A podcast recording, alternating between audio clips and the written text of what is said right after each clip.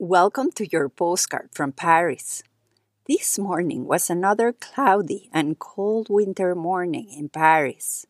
On my way back home from the park, I was reflecting that some days are to say hello to those who just arrived, and some days are to be shared and say goodbyes to those friends who have shared the journey with us, to those friends who are continuing their journey abroad.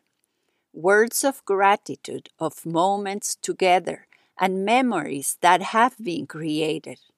A walk in the park, holding on to a tree as we let the emotions appear. A chapter closes, but a new one has already begun.